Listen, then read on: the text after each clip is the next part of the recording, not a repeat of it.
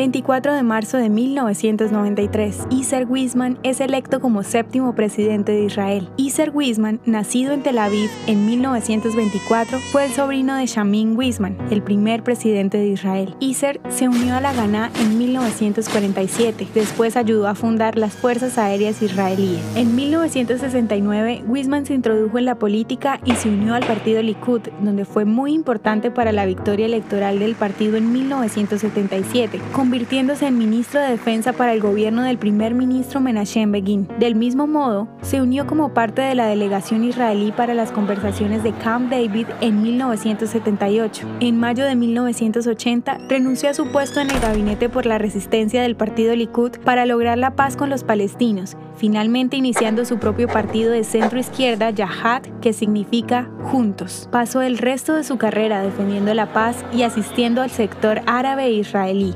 Wisman fue elegido presidente el 24 de marzo de 1993 y sirvió hasta el 2000. Falleció en 2005 como una de las figuras políticas más aclamadas de Israel.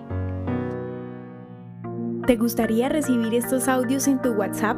Compartimos nuevos episodios todos los días. Suscríbete sin costo alguno ingresando a www.hoyenlahistoriadeisrael.com. Hacerlo es muy fácil.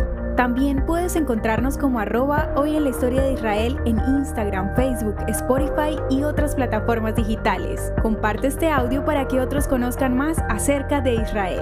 Este proyecto es realizado por Philos Project. El contenido original de hoy en la historia de Israel fue provisto por el Centro para la Educación sobre Israel.